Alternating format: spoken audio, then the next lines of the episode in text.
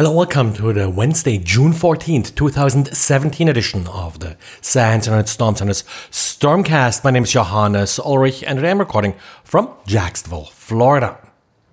And today, second Tuesday of the month, so we do have updates from Microsoft and Adobe. Total of uh, 90 plus uh, different vulnerabilities that Microsoft patches this month. Out of uh, those vulnerabilities, there are two that I think deserve special attention. The first vulnerability, CVE 2017-8464, it is already being exploited in the wild according to Microsoft, even though details about the vulnerabilities have not been released publicly yet. The problem here are Windows shortcuts. Now, in Windows, these are small files. One of the things that's represented inside the file is a link to an icon that's being used to display the link. Now, if uh, this file turns out to be malicious, then code execution happens. I do remember uh, reading something a month or so ago, and I think I mentioned it in the podcast about the image files uh, being confused for script files. Can't find it right now, uh, but there may actually have been some details already been made public here. Now, this isn't the first time that these link files uh, cause problems. Remember the famous Stuxnet vulnerability, for example, to exploit this. An attacker would, uh, of course, first of all, uh, give uh, the victim a USB stick, for example, and just by looking at the directory on the USB stick, this vulnerability would be triggered. This can also be executed remotely if I'm sending the victim a link to an SMB file share.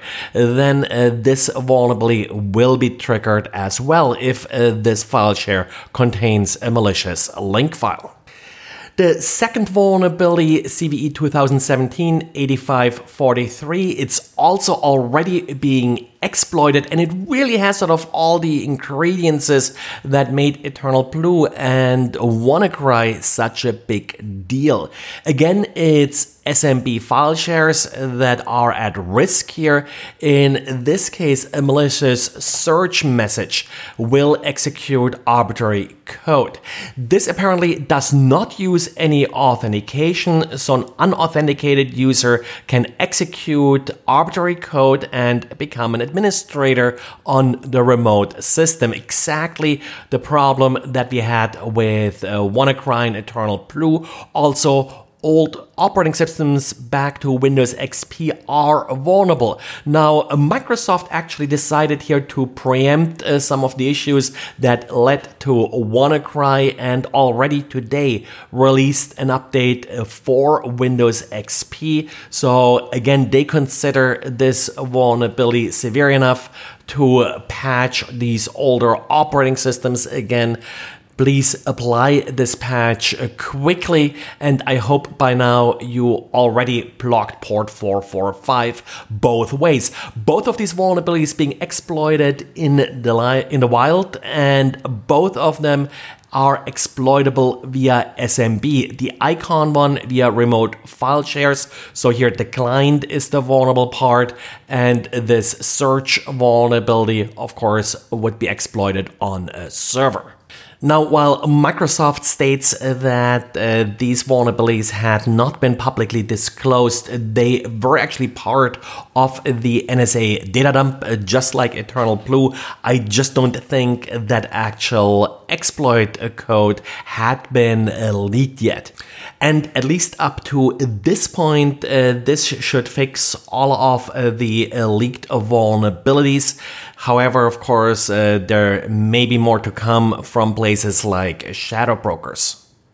In addition uh, to these already exploited uh, remote code execution vulnerabilities. There are three vulnerabilities that are being addressed uh, in the June update that disclose information and can be used to bypass things like, uh, for example, address layout uh, randomization. So uh, these vulnerabilities make exploitation easier. Uh, one of them was mentioned in the NSA leak, if I remember correctly. Now, by themselves, of course, uh, they aren't a remote code execution vulnerabilities, but they make it possible to exploit some of these other vulnerabilities. And USCERT is warning about a DDoS botnet that it attributes to North Korea. Overall, other than the attribution, nothing really too special about this particular botnet. It does use your usual set of older vulnerabilities in order uh, to take over systems and uh, then installs uh, botnet agents on these systems. The exploits being listed here are mostly mostly client exploits. So uh, this is something that would likely be exploited via either malvertising or malicious emails. The DDoS tool itself does have the usual capabilities of various reflective denial of service attacks.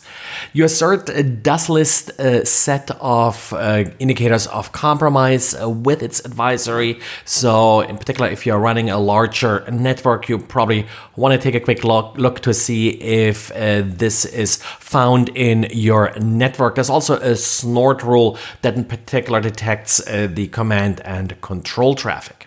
Well, and that's it for today. So, thanks again for listening and talk to you again tomorrow. Bye.